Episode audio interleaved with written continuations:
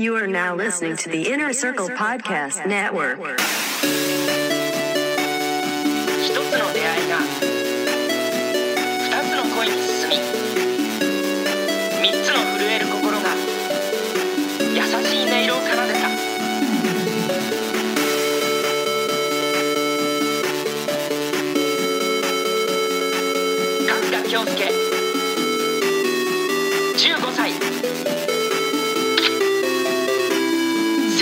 Stop.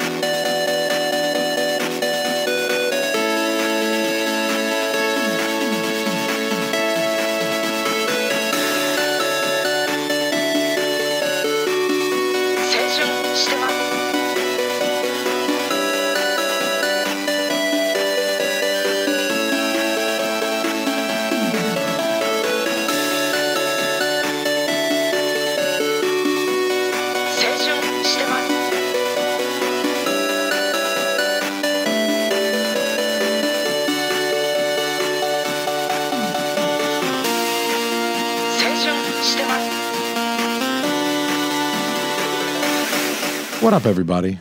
Buongiorno, buenos dias, ni hao, konnichiwa, motherfuckers.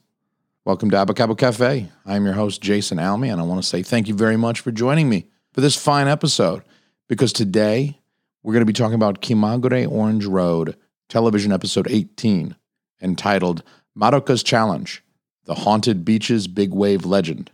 This episode originally aired August 3rd, 1987. It was directed by Suda Yumiko, who you might remember as the director of episode two, A Little Lemony Kiss for Her. Suda also directed episode nine, which was Kurumi chan, I'll teach you how to date. Now, here we go. Here's the good news of the day. Put down what you're drinking. Guys, if you're chewing something, swallow it. Today's episode was written by Terada Kenji. He's back after a few episodes off. Uh, he hasn't directed an episode since episode 14. We're on episode 18. This is Terada's longest stint to date. Don't feel too bad for the guy, though. Terada has written episodes 1, 2, 3, 5, 8, 10, 12, 14, and now this episode, episode 18. So if you're making marks on your wall, if you're carving something into the desk that you're sitting at, you should have nine hash marks carved into that wood. So pick up the knife, pick up the shank. If you're listening to this in prison, pick up the shank. Uh, shout out my boy James L. I thought you were in federal pen- uh, penitentiary. To my Patreon, James L. We love you, regardless, wherever you are. I'll send you those stickers. Carve a ninth mark into the wall of your jail cell, whoever you are, wherever you are, because Terada is writing a bunch of episodes. I might actually have to stop after this episode listing the numbers because by the time we get to the the high 40s, I'll be talking for like 10 minutes just listing the numbers out. In this episode, we begin with establishing animation of the blazing sun and ocean waves crashing against some rocks. And so, this is another episode that starts a little bit in media res.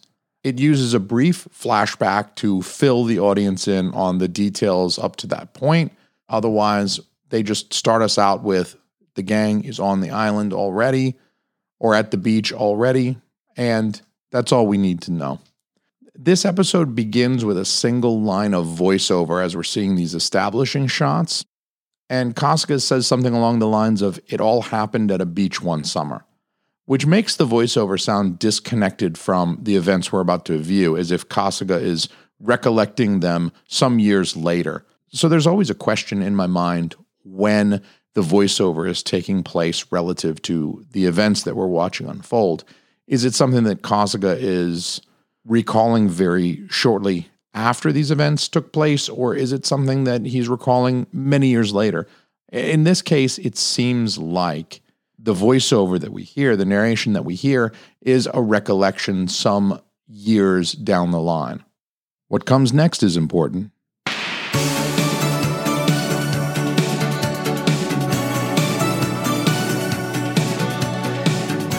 Oh, yeah. We get to hear Orange Mystery for the very first time.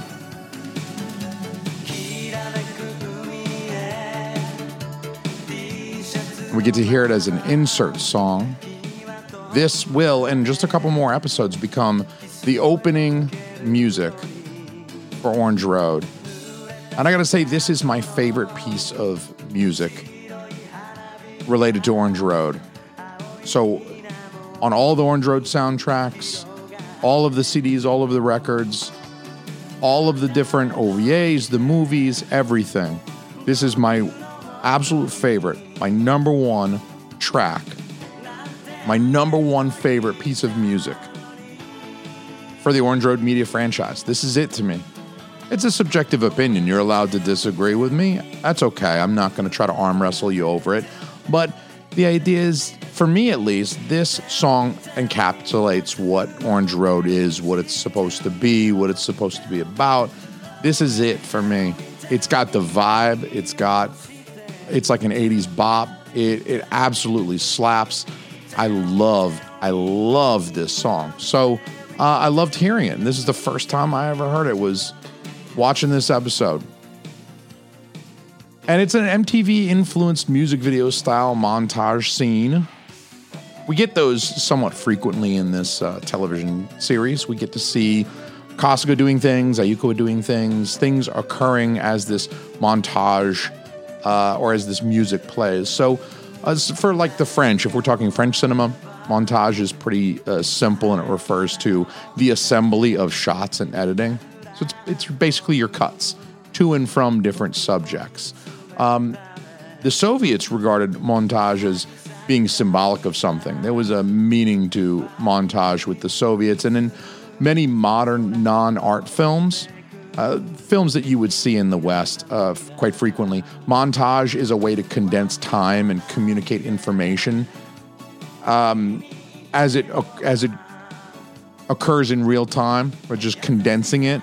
So it shows like an elapse in the uh, diegetic world uh, of time. Like sports films use it for like the training sequences. You think of uh, Rocky to, to compare it to something that's contemporaneous with this episode of Orange Road, like Rocky Four, and he's training in the Russian mountains or whatever, and he's getting ready to face Drago, and we have this training sequence.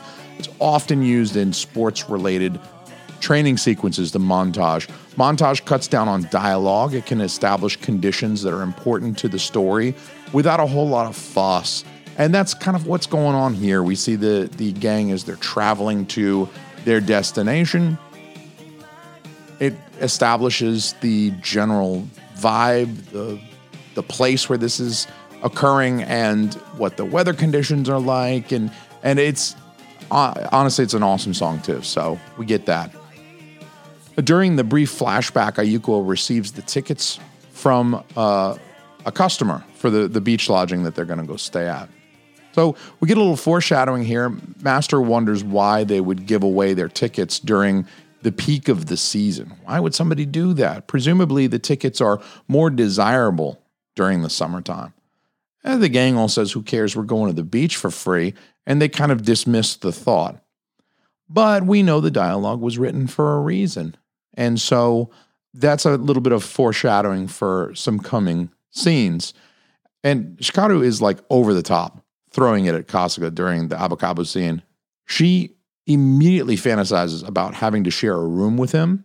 And then she actively attempts to prevent Yusaku from finding out about the trip, knowing that he would insist on joining. Like they got three tickets. He's the fourth wheel. He doesn't care. He's going to shell out because he wants to go along. He doesn't want to let Kasuga out of his sight. And Yusaku knows it's likely that he and Kasuga will wind up sharing a room. The girls will share a room and the boys will share a room. That sounds like a pretty big win for Yusaku. Now, Kasuga, he's ever the good boy.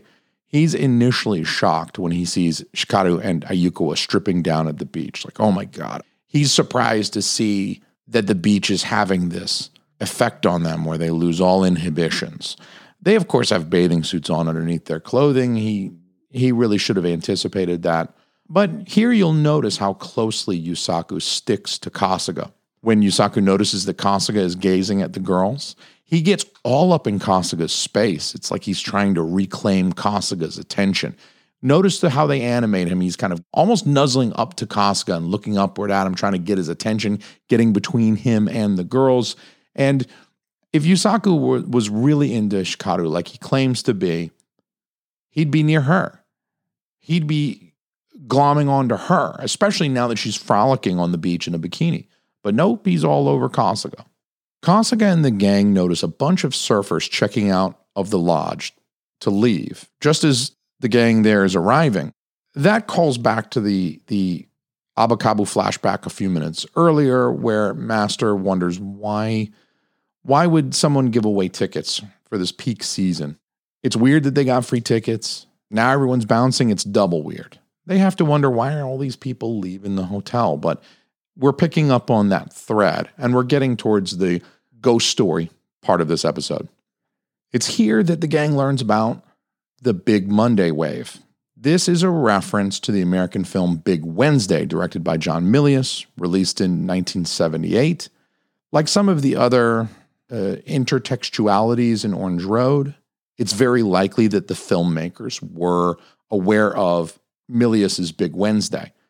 Big Wednesday won a Japanese Academy Award for Best Foreign Film, after all. So there had to be some audience for that movie in Japan. We can establish that as fact. And then because this comes out about 10 years after Big Wednesday, nine to 10 years after Big Wednesday was released, it's altogether possible that the filmmakers, either Terada Kenji or Suda Yumiko, or perhaps both, are familiar with Big Wednesday and allowed that to be a inspiration for this episode for for some of the content of this episode. This reference to the Big Monday wave is an homage to that film. Now we get a character of the week here. It's the surfer lady. There are some Orange Road episodes that introduce interesting characters who are integral to the plot of that episode, but they'll never return past their episode. Similar to other TV show genres like Law and Order, they introduce a character for the week so that they have somebody to kill off. The character serves to move the plot along in this direction and help them tell the story that they want to tell. So, our surfer lady, Koto, is that type of character. She's big, she's important for this episode. She drives a lot of the plot forward in this episode, but we're never going to see her again. She's unimportant after the end of this episode. When Kasuga sees her, he notes that she's quite beautiful, even as Yusaku calls the guy who told them about Big Monday a womanizer. It's kind of funny, the surfer that told them all about Big Monday.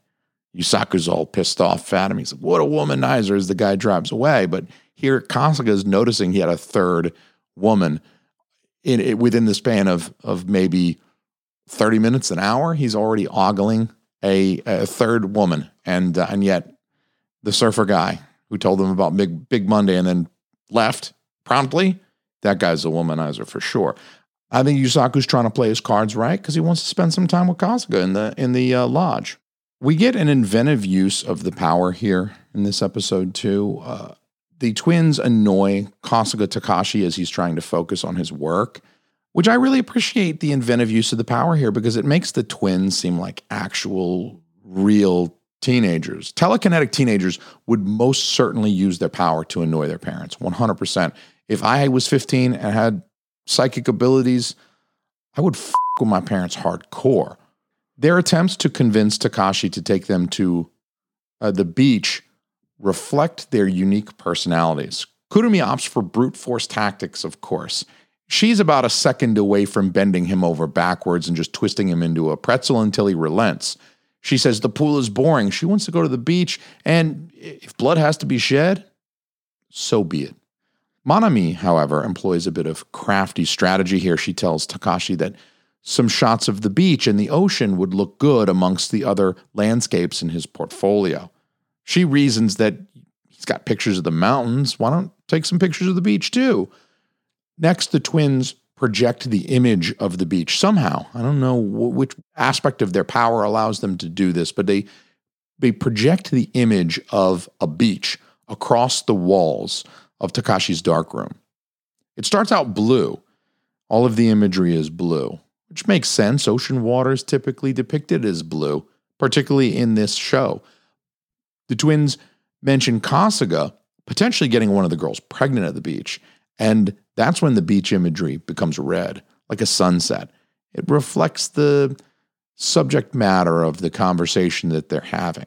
That switch from the, the blue uh, reflection or image to a golden red one starts to get a little bit more amorous with the color. And so the colors in this scene were chosen with that intention in mind. So it's a kind of artful use of color as seen through this kind of inventive use of the power. I mean, it's not just a bikini floating by, Jingoro in uh, water wings floating by, being levitated. I mean, the, the idea that they're going to fill the room with this imagery of the beach, that there must be some reflection of what's in inside their head and what they're hoping for.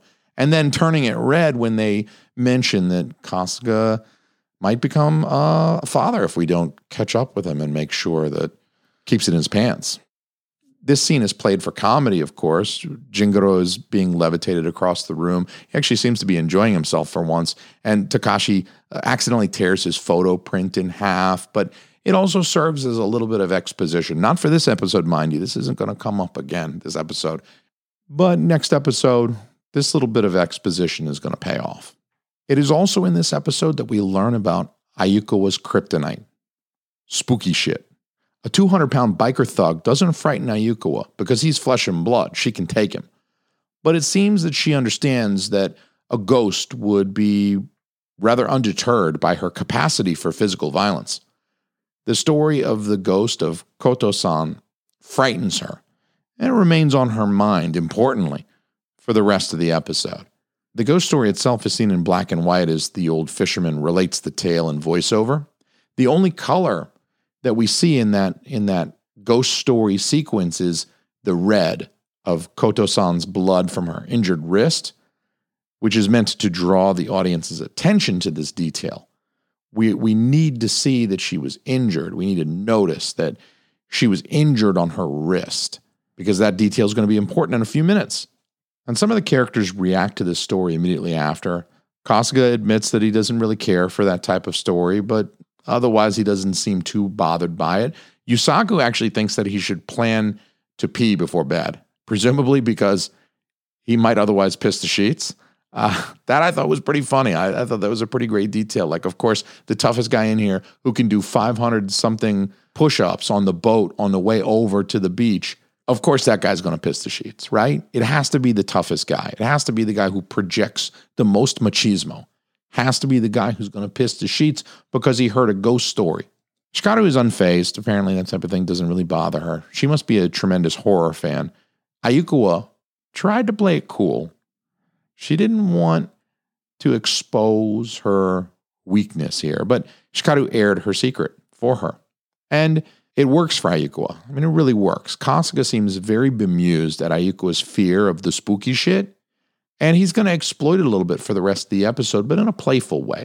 And he's not trying to get anything from Ayukawa, he's just being flirty. And it works pretty well for him, I might add. The gang then notices the surfer lady. They're still standing there with the fishermen, and they see Akoto, the surfer lady, out there on the waves. There's this immediate narrative association of her with the ghost story of Koto san. And so this is montage at work. This is montage creating meaning because later in the episode, the gang is going to start to suspect that the surfer lady is the ghost of Koto san. By showing the ghost story and then cutting to the surfer lady, we immediately get those two side by side. Ghost story, cut to surfer lady.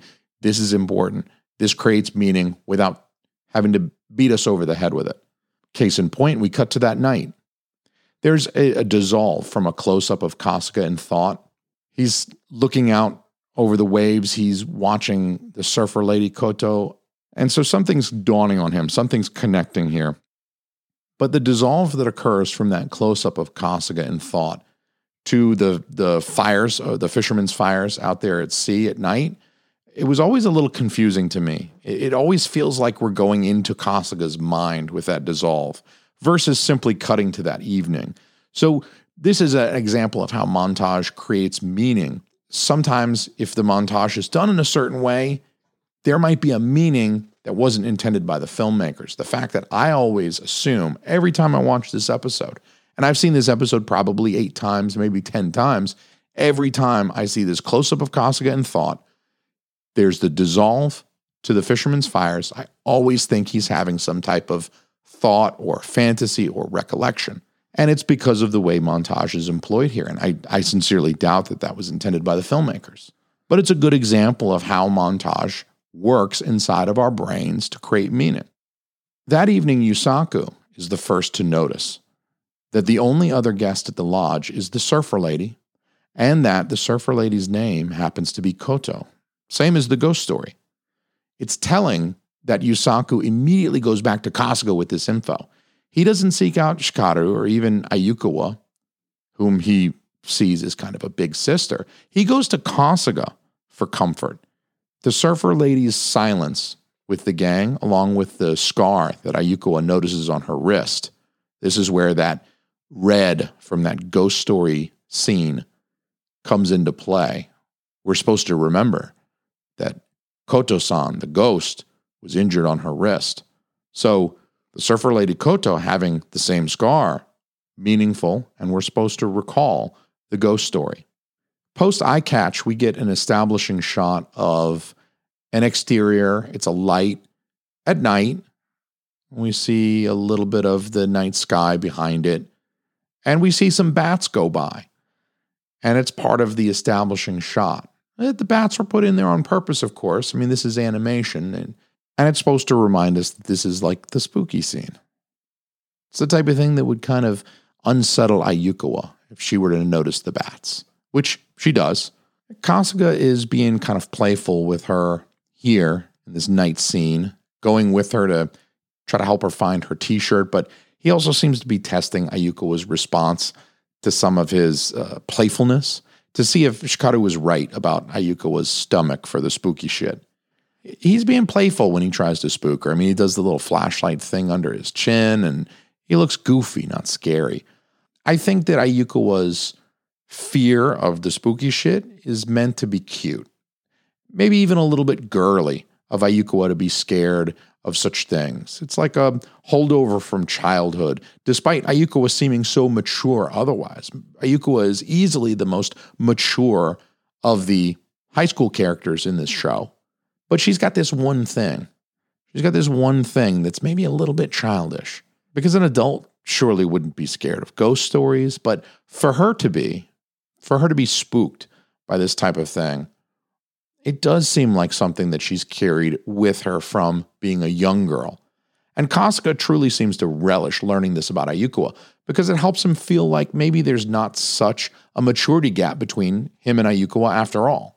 Also, I think he enjoys knowing these small, personal, intimate things about Ayukawa that she would normally keep a secret. This is just the type of thing that the people close to her would know family, close friends. This is not the type of thing that would be known amongst all of the classmates at school, for instance, the people that she holds out at arm's length, that she doesn't get to know and get close to. So Kasuga is also feeling like he's more and more increasingly part of Ayukawa's inner circle. Shout out Inner Circle Podcast Network. What up? I don't think that Kasuga intended to spook her into grabbing him when she grabbed onto him in fright. I think he I think he enjoyed it. I don't think he minded that response, but he wasn't trying to to spook her. He wasn't trying to get her to faint. He wasn't trying to put her in that frightened headspace where she would react like that when she saw Koto on the beach. But Kasuga reacts the same way too. I mean, he initially thinks Koto is a ghost as well. He initially starts to split shit, honestly. He starts to run. But to his credit, he almost immediately remembers that Ayukawa fainted. He can't leave her back there with the ghost. So it's not cowardly of him to, to go back immediately to save her. He doesn't delay at all. As soon as he remembers that Ayukawa was not running with him, he's turned back around. He goes back armed with an oar, and he's ready to fight a ghost for Ayukawa. And that's to Kasuga's credit. I mean, he gets a lot of shit over the course of this show for being a weenie, But in this case, he was ready to duke it out with a non corporeal entity with a boat oar, which doesn't make a ton of sense, but he was, as all he had, and he was ready to do it for Ayukawa, which is great. So we got to give him credit there. In this scene, we also see these seemingly disparate plot points of Big Monday and the Koto ghost story coming together. Here's where they interweave. Koto is actually friendly.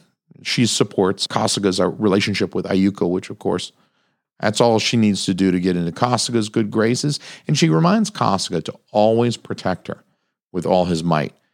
More foreshadowing. They're laying down some foreshadowing for a future scene that's coming in a couple of minutes.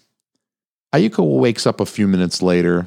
Kasuga's carrying her piggyback, presumably returning to the lodge. And Kasuga maintains for a minute that they really did see a ghost, that Koto really was a ghost. It's an organically cute moment between the two of them, and it really seems to work well. Like, this is some good rapport moments between the two.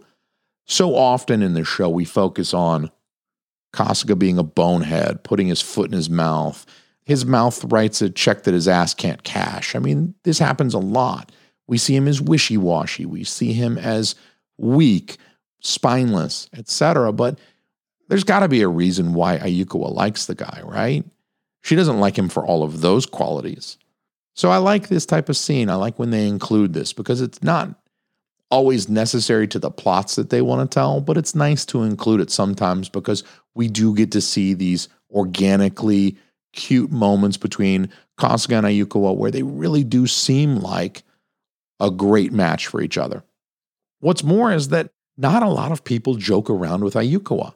She doesn't exactly invite that kind of interaction. So Kasuga getting to do it here and, and feeling comfortable doing it shows that their relationship has progressed. It's gotten to a pretty good place if he's able to mess with her a little bit and she's able to respond accordingly and they they go back and forth a little playfully. It's a short brief moment but I think it does show some good progress in their relationship.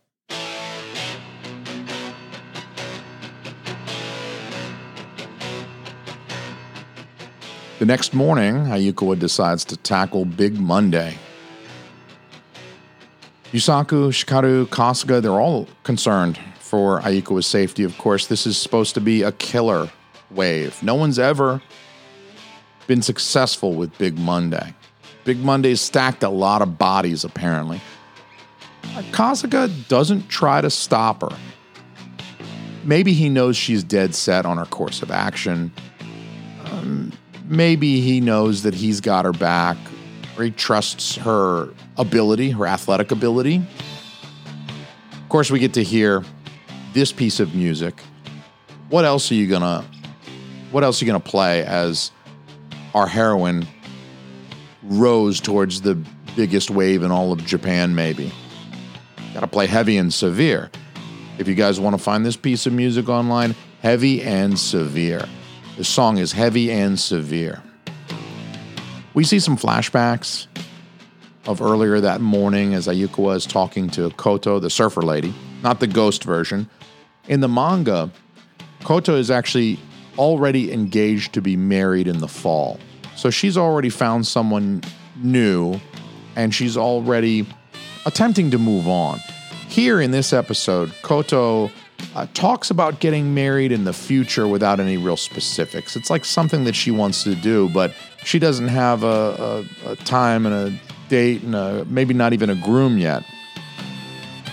And this is the point in the episode where I wonder why does Koto's need to confront Big Monday? Which makes sense. She needs to do it to move past her boyfriend's death, but why does why does her need connect with Ayukawa? Why does Ayukawa find that so important? Is it pity for Koto? Does she want to be Koto's proxy so that Koto won't have to wait another year to tackle Big Monday? Or is it that she thinks maybe she has a better chance of surviving the wave than Koto does? But Koto has already been shown to be a competent surfer earlier in the episode. Is it that Ayukawa wants to get over Kasuga, move past Kasuga, Maybe she identifies with Koto wanting to be able to move past her deceased boyfriend. It's possible, but it seems unlikely, especially after the previous scene where she and Kasuga were playing around on the beach and it just seemed so cute and and it seemed so natural and it seemed uh, totally meant to be. I don't think Ayuko wants to ride the wave to like brush Kasuga off.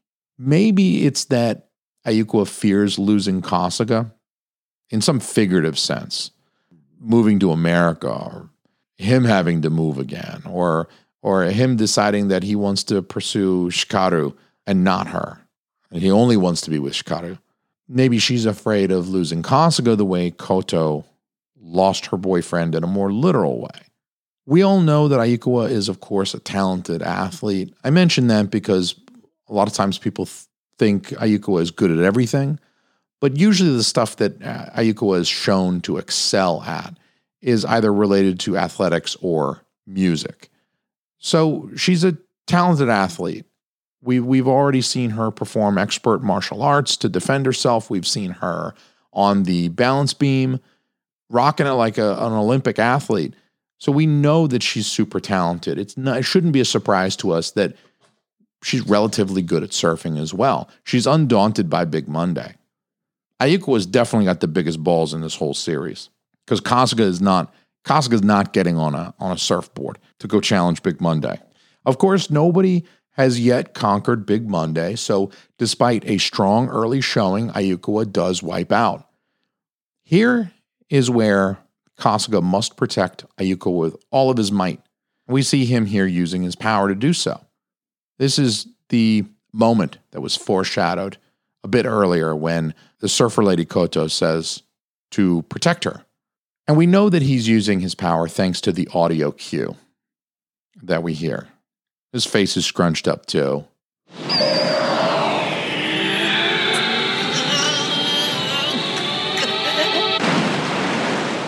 Looks like he's trying to hold his pee. But we know he's using the power. He's trying to bring Ayukawa, I guess, teleport Ayukawa or, or, or, or use telekinesis to move Ayukawa back to the surface of the water so she won't get pushed down by this giant wave. And it works. Way to go, Kasuga. He did manage to protect the woman that he loves. We can give Kasuga credit for that, but Ayukawa doesn't, unfortunately. She credits the wrong boyfriend. She marches right past Kasuga. A little bit to his surprise, it seemed like he was kind of waiting for her to, um, you know, maybe say something to him. She walks right up to Koto to express that she thinks the spirit of Koto's deceased boyfriend is the one that saved her. And so only Kasuga and the audience know that it was Kasuga actually who saved Ayukawa. All right, everybody. It's that time of the episode where I invite you to please come support Team Almy Studio on Patreon. That is patreon.com slash Team Almy. We're going to have all sort of exclusive bonus content. You'll also have access to my other show, Shit Happens When You Party Naked, which I've moved exclusively to Patreon so that you have to pay for a Patreon membership to, to get uh, upset or offended at my crassness. I would also like to invite you to please check out innercirclepn.com for other Inner Circle Podcast Network podcasts. If you need podcasts to listen to, we've got podcasts for you. So you won't ever have a boring commute again. If you go check out my homies, innercirclepn.com. I want to say thank you guys very much for listening to the episode. I would appreciate it very much if you left a review, subscribe if you haven't already, tell a friend, put a gun to a friend's head and force them to watch the entire Orange Road series, and then force them to listen to this podcast. I don't care if you have to coerce people. Doesn't bother me. And let's play some music.